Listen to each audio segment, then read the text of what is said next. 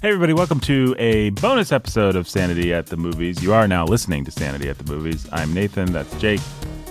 We're going to give you some hot takes. Me and Jake have both been to the theater recently, not together, True. but separately. Jake, you took your when people own. like 20 years down the road are like, man, we want to hear what Jake and Nathan had to say about Oh, yeah. Space people who are listening to this robot. What's the thing called where we are we become one with robots? Uh, the synchro. the, the uh, I had it until you said the yeah, synchro. sorry, it's not the, The- synchronicity. The the singularity. The singularity, yeah, yeah, yeah. The singular individuals right now are having this podcast uh, beamed into their brain devices. yeah, they're going to have to listen to some Frozen 2 and Knives Out hot takes. They have the privilege of listening to Frozen 2 and Knives Out, movies that continue to be watched thousands of years into the future Obviously. and uh, beloved classics, not at all of their time, but transcendent works of art. So, Jake, you're going to give a Frozen 2 hot take. I'm going to give a Knives Out hot take, and people need our hot takes of these movies that are already have already had their big Thanksgiving weekend as of this recording, yeah. and as It's a little cold take for me. yeah, well, a cold take for Frozen 2. it's Pretty Frozen take. Yep, yep, yep. yep, Let it go, Jake. Let it go. All right, Jake. So you took your own budding Anna and Elsa, your two daughters, to see Frozen 2. I did, yeah. Jake's a bad parent. He supports the Disney Corporation. Jake's not a Christian. that's what we've learned? basically true. Yeah, I think that's what you've learned. what I realized is that uh, going into the holiday season, I was going to have a bunch of grandparents who thought would think it would be super cool to take the daughters to go see Frozen 2 Sure. and turn it into this great big event. And so I just thought, um, might as well just cut the legs out from under that and beat them to it. If there's some kind of insidious lesbian whatever, then m- might as well see it with them and and be able to talk to him about it and not turn it into a great big grandma and grandpa event. Yep. And if you decide to be down on this movie, not only are you down on the movie, you're also accidentally down, Down on, grandpa, and grandma. grandpa, and and- yeah, turns it whole all kinds of things. Yeah, I just so I just thought I'll just preempt the whole thing. strategy in parenting. so you saw it might have been a bad strategy. I mean, it's possible I could have just called all the grandparents and said, "You're not even suggesting that you're going to take the kids to see Frozen 2," but this seemed like a well, what you did seems good. Obviously, the other way is the good Christian way, but Right. but I I like but yours too. Sort of the good Christian way that there's my way. Right. There's the mediocre pagan way that you did it. No, I mean, I don't know. I one of the things I always say about my dad is we saw movies together, and it's not that he just let me watch everything, but we saw things together and we talked them through, and it was really helpful just to watch Yeah. a Disney movie and then say, "Now, really, is it good that Ariel uh, doesn't want to obey her dad? Is that how life works? You just get whatever you want when you rebel again, you know." Having those conversations in my early, you know, preteen years were really helpful and, and are part of probably what gave me the tools to do a podcast like this. So I think I definitely think there's a pl- my my personal opinion. I think there's a place for doing exactly what you did. Um, Yep. So in any case, you took the girls to see Frozen two. Took the girls to see Frozen 2. Yeah. So, just a quick spoilery synopsis. Man, I would have been able to really knock this out of the park earlier, but you know, it's been a week and a half or whatever since I've seen it, so I'll do my best. Basically, the story is Elsa has to become Captain Planet hmm in order to save the world from the consequences of the old dead white men of the past. So it's like every Marvel movie Kind of, yeah, except m- a little more climate changey. with that concept of our parents or our ancestors were more complicated than we thought that they were and actually made Yeah. some big mistakes which we are now paying for. Yeah. Uh, this movie tries to dive a little bit deeper into the mythos, the lore of Elsa and who Elsa is. So when I say Elsa has to become Captain Planet, what I mean is there are uh, four elemental spirits earth, water, wind, and fire. Oh really? Yes. Is, is Elsa heart? yes. And by her powers, her unique powers as the fifth elemental spirit, she's able to harness all of the other spirits and because she loves or because somebody loved planet. her It's- because it's a little bit more self-actualization than that. It's not that she's actually heart. They don't quite do it that way. But Elsa's still very much on her journey of self actualization. Mhm. And so she's self actualizing and she's not letting it go this time. She is uh, showing us who she is. She's showing herself. But we don't know that she's becoming this m- mythical fifth spirit. We think she's on a quest to find it, but then she finds herself.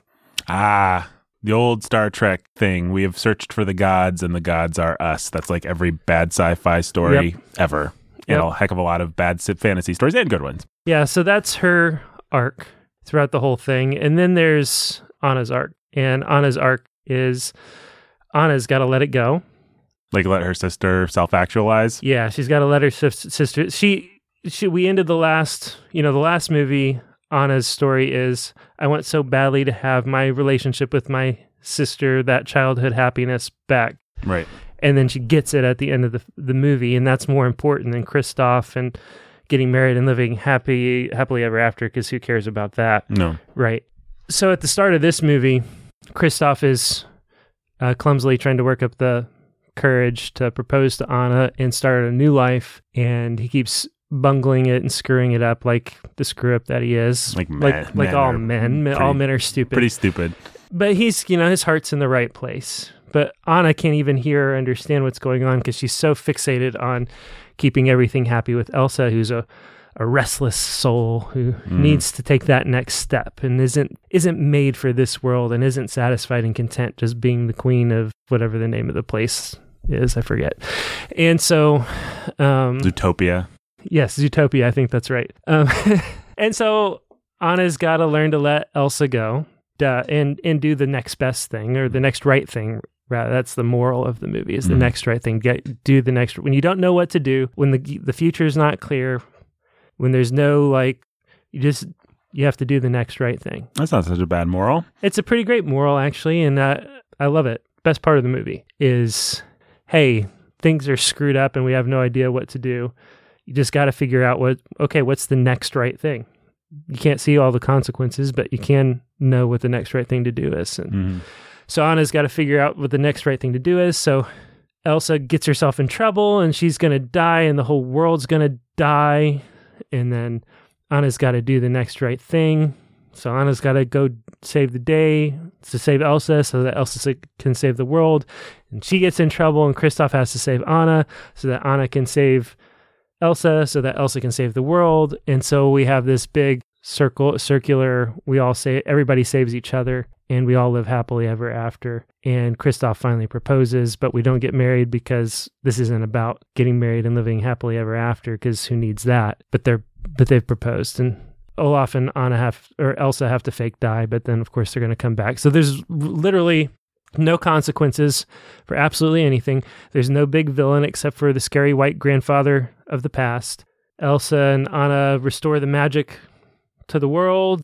Er, Elsa self-actualizes and Anna gets engaged and becomes the queen because Elsa have to has to live off in an ice palace doing Captain Planet things. And Well, we have a strict no telling people what to do with their kids policy because Yeah. we think every parent needs to make their own decisions about That's that. right. But are you happy that you took your daughters to see this Frozen 2? it was fine. It was enjoyable. Uh, the songs aren't as catchy. They did a nice little. Uh, the humor was smart.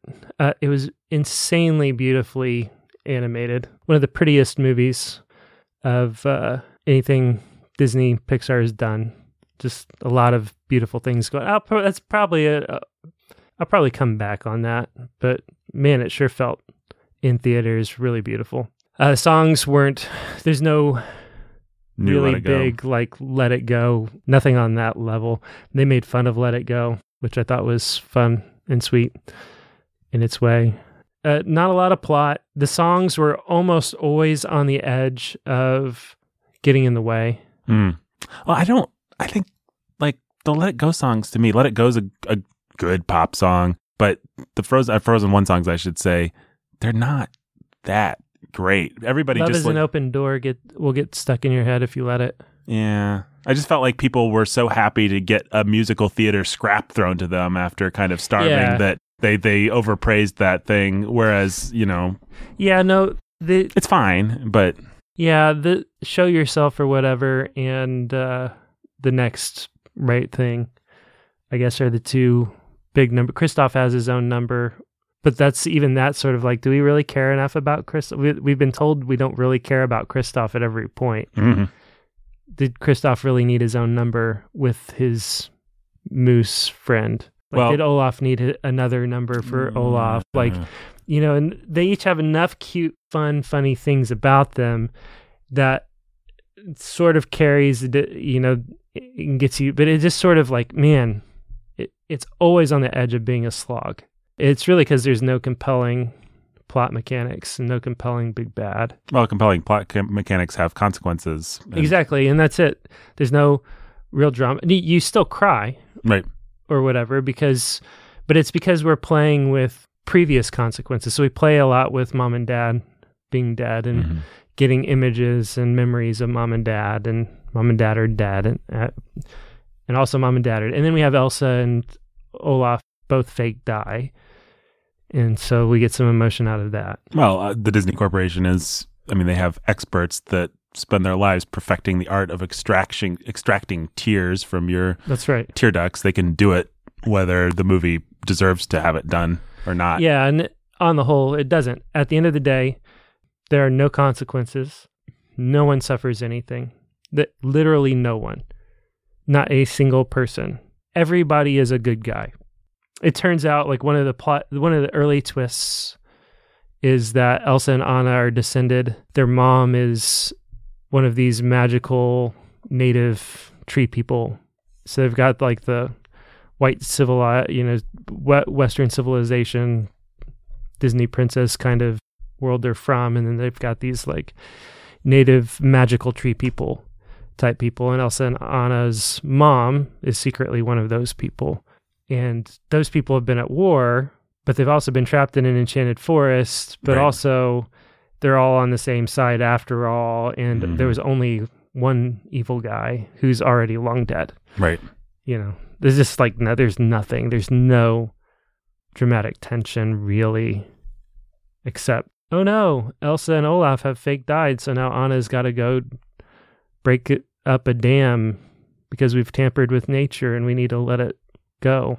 What it sounds like when you put it that way is adult artists putting billion millions of dollars into creating the kind of story that a little girl would create with her dolls in her bedroom where it's all kind of meaningless and here's the next thing and I hope these two get married but also who cares? And yeah and and we're so- all just friends and it's fun really. and also we need to have it be some you know we need to inject where else are we going to inject climate change politics except in the movie about the magical ice lady. Right. but even then like the world is so magical and mythical and follows its own fairy tale logic that even that stuff is pretty lost on. Because all these magic rules are also in play. And a part of you know how the dam ruined everything. Well, as an adult male with a wife who doesn't really care that much about these things, is there anything there for me? No kids? no No. absolutely not But it's was harmless It's enough pretty. for and pretty and it wasn't nearly as feministy as i expected it to be which isn't to say it wasn't feministy because of course it was did you was there anything you felt like you really needed to process with your girls? afterward. You know, the self actualization stuff I felt was almost too complicated Mm-hmm. to try to talk through. There'll be other avenues for Yeah, yeah. The only thing I think really worth talking about was Anna is depicted as the girl who always wanted to just grow up and get married Mhm. and live happily ever after. And part of the journey for everybody is realizing that that's not such a big deal. I think there's a good conversation to be had about why fairy tales in that way and why it actually is a really big, awesome deal and why Anna's childhood girly desire to grow up and get married and have kids and live happily ever after is great. Right. That's that's the the main conversation I would try to have coming out of it, if anything. Well, there you go. J- Jake watched some garbage. His kids are becoming corporate Disney zombies, and Yep. they'll all drown in the cesspool of their own sin and depravity soon enough, folks. Wow, it's dark. Meanwhile, I saw Knives Out by our favorite director Rian Johnson of Oh uh, yeah, and it was great. It was really a lot of fun. And Rian Johnson is good at making these stupid puzzle movies, and I don't like his movies. I don't like Brick. I didn't like Looper. I think that they're smug. I think that they'll, they're self satisfied. I think that they're I don't know. He's just one of those guys who he seems like a nice guy when you see him in interviews, but he just you just feel as you're watching his movies that this is a person He's an who's angry man. well angry and just very self satisfied. You know, Hmm. I'm going to take down the status quo in a way that Only I can. only really intelligent people will understand how awesome it is. You know, I mean, Star Wars. Well, we're going to talk about this in our next episode, I guess. So I won't spend a lot of time here. But The Last Jedi is such a perfect. I'm just deconstructing it just to be a smart aleck, Yeah. and I don't care that you may have wanted like a real hero's journey that delivered Star Wars stuff. I, you're not smart enough. You need to be smart like me and realize that's dumb. John Boyega trying to sacrifice himself was stupid, and I'm going to subvert it. So that's Rian Johnson. He's really obnoxious, and I've like his early movie Brick. Did you ever see Brick? I never saw Brick. Saw Looper. Looper. Well, Looper's kind of Looper's one of those movies that I really don't like. It just has that everybody kind of liked it for whatever reason. I guess because it was kind of clever and interesting and stuff.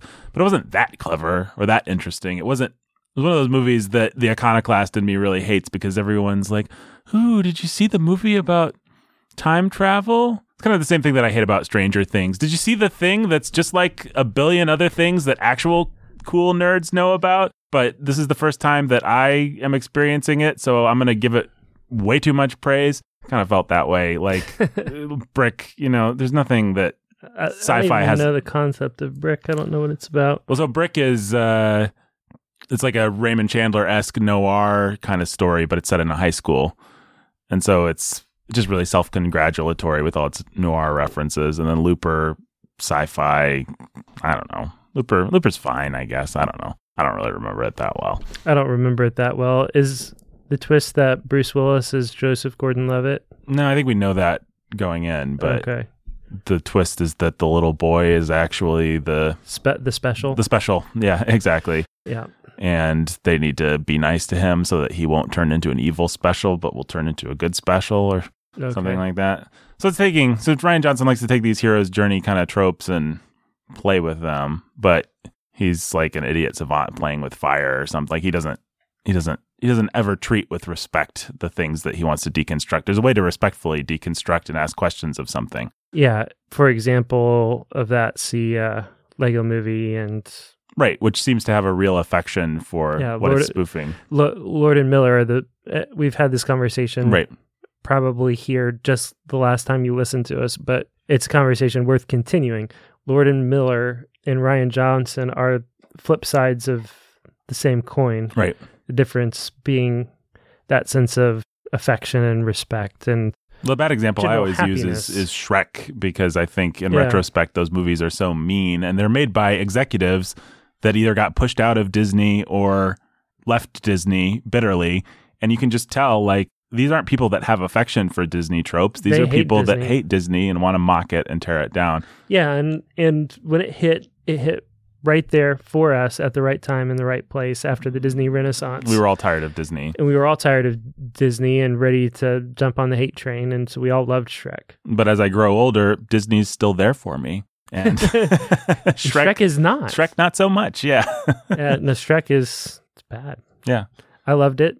I thought it was it was just it was a it, it was a delight to have somebody be as cynical and subversive as I wanted to be, as Yep. iconoclastic. But what's as our I what's our what's our Bob Dylan line? I was so much older, older than, than I'm younger than that now. Yeah. Yep. Yeah, it's like actually I want to see I don't even want to see the Disney Renaissance fairy tales. I just want to see like the really old where he's just really just doing straight fairy tales. I love Disney Renaissance. Sleeping Beauty, baby. Sleeping Beauty. Yep. Yep. Yep. Watched Pinocchio the other day. That's intense. It's intense. That's like that's maybe arguably the last time that Walt Disney just let his id go. I think he learned his lesson. Actually, like, oh, people might like these things if I make them a little bit more cute and a little less because you can see like Cinderella and then all the 60s stuff, you know, your Robin Yeah. Hoods and your 100, it's pretty cutesy, but Walt Disney was really he was really in tapping into something with some of those early things. Like Yeah. there's some there's just iconic kind of fairy tale stuff in those. I still don't know that I have it in me to watch Dumbo with kids. Yeah, I don't know. I haven't seen it since I was a kid. I'm I'm interested to revisit it on Disney Plus at some point, but I don't know. The joys of Disney Plus. The joys of Disney Plus. Anyway, all that to say, I don't like Rian Johnson. To me, it doesn't seem like he necessarily hates that stuff. It just seems like he smugly thinks he's above the hero. You know, if the people that made Shrek were just bitter against Disney, Rian Johnson probably liked Star Wars, but he also thinks he's smarter than Star Wars and wants to prove it in a in a nasty kind of a way. And so he made a movie that's just like really well made with Last Jedi. And again, we'll talk about this, but mean um, Yeah. and proud. And so, Knives Out, same Rian Johnson, but he's not messing with my beloved genres. He's doing a genre that I pretty famously don't have any affection for, which is the drawing room Agatha Christie mystery kind of thing. Yep. And he's having a lot of fun with it. It's a lot of fun. And our good friends Brandon and Anna, Brandon of Bookening fame, saw it and they really liked it. And he just builds a really nice puzzle box. And he doesn't actually deconstruct the genre too much. It's like a good, like I was afraid it was going to, you know, the ways to deconstruct the genre are to do things like they all done it or nobody done it or Agatha Christie's already done that. Too. right. Yeah. Agatha Christie, that, that's, that's one of the good things actually about Sherlock doing Holmes this. also did. Right. Everybody this this genre has been so thoroughly gone over and spoofed and that really the only Either thing Arthur Conan Doyle did the Nobody Done It. Right. Agatha Christie did Everybody Done It, Right. Robert Bloch I think was the first person who did The Detective Done It. Um, which was the other. And actually Agatha Christie did her own The Detective Poirot did yeah. it. And then there's the Victim Did It, Right.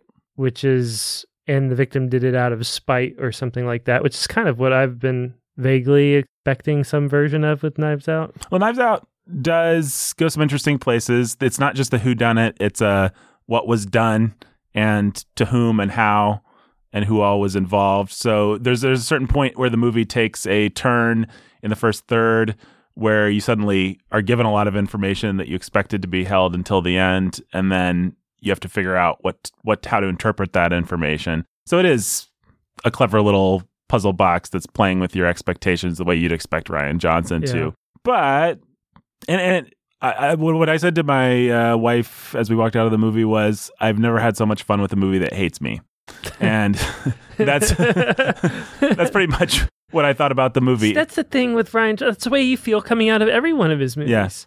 I remember the first words out of my mouth walking out of The Last Jedi. That was the best Star Wars and the best and most Star Warsy Star Wars movie of all Mhm. Star Wars movies. And I hate it because it hates me. Yep. Yeah. like there can be no peace between us. I, I felt exactly that way about this movie. Only it wasn't going after Star Wars. What what- what it does is it goes after these rich people, and it's very much a class parable. And if you're anything of a middle class white person, and, and you are aware of what the movie's doing, I mean, I think the people then that we you're said, aware that it hates you. yeah, the movie the movie hates us. It hates everybody that voted for Trump. It hates you know it hates a, whole, a, wide swath of the American public uh, and wants to mercilessly mock them and Well, you, dehumanize you knew them. that Chris Evans being in it was Yes, Chris, Chris Evans' part is absolutely signaling that from the beginning. every bit as smug and pretentious and annoying as you'd expect. Uh, Man, I hate that guy. Yeah, me too. Given that though, I still I, I recommend Jake that you see this movie. I recommend that you should take your wife to it. It's a lot of fun. I think you'll enjoy it. You'll enjoy pitting your wits against Benoit Blanc, the Daniel Craig doing his stupid Rooster Cogburn accent, and uh, you'll want them to make more Benoit Blanc movies because it's just Rian Johnson's really good. It's really entertaining. It's a lot of fun. The humor lands. The mystery's compelling. The cinematography. There's you know there's just all these things that I always complain that movies don't have. There's like setups and payoffs and Yeah. jokes And that that is go one of the things that Johnson he's really good. He's I mean, really good at those things. He he doesn't take those things. He doesn't take the craft of filmmaking for granted. right. And you, you see, you He still makes- sometimes see good screenplays written for serious drama movies. But the thing that we've really lost the art of in modern Hollywood is writing a good screenplay for an entertainment. and for a popular film. for a popular film. And Rian Johnson For still a does genre that. piece, for something pulpy, for Right. whatever. So this movie really shouldn't be that special. This should Uh, be is, is Rian Johnson the new Raymond Chandler? no.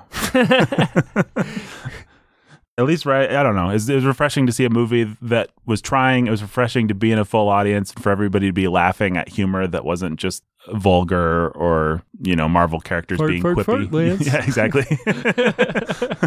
it was refreshing to see a movie that didn't have a bunch of violence or hardcore action, and yet still kept a whole theater full of people engaged. Like it's it's fun. It's the holiday movie to beat. I mean, it's it's a I really recommend that people see it. It's not overly gross or violent or sexual or anything like that.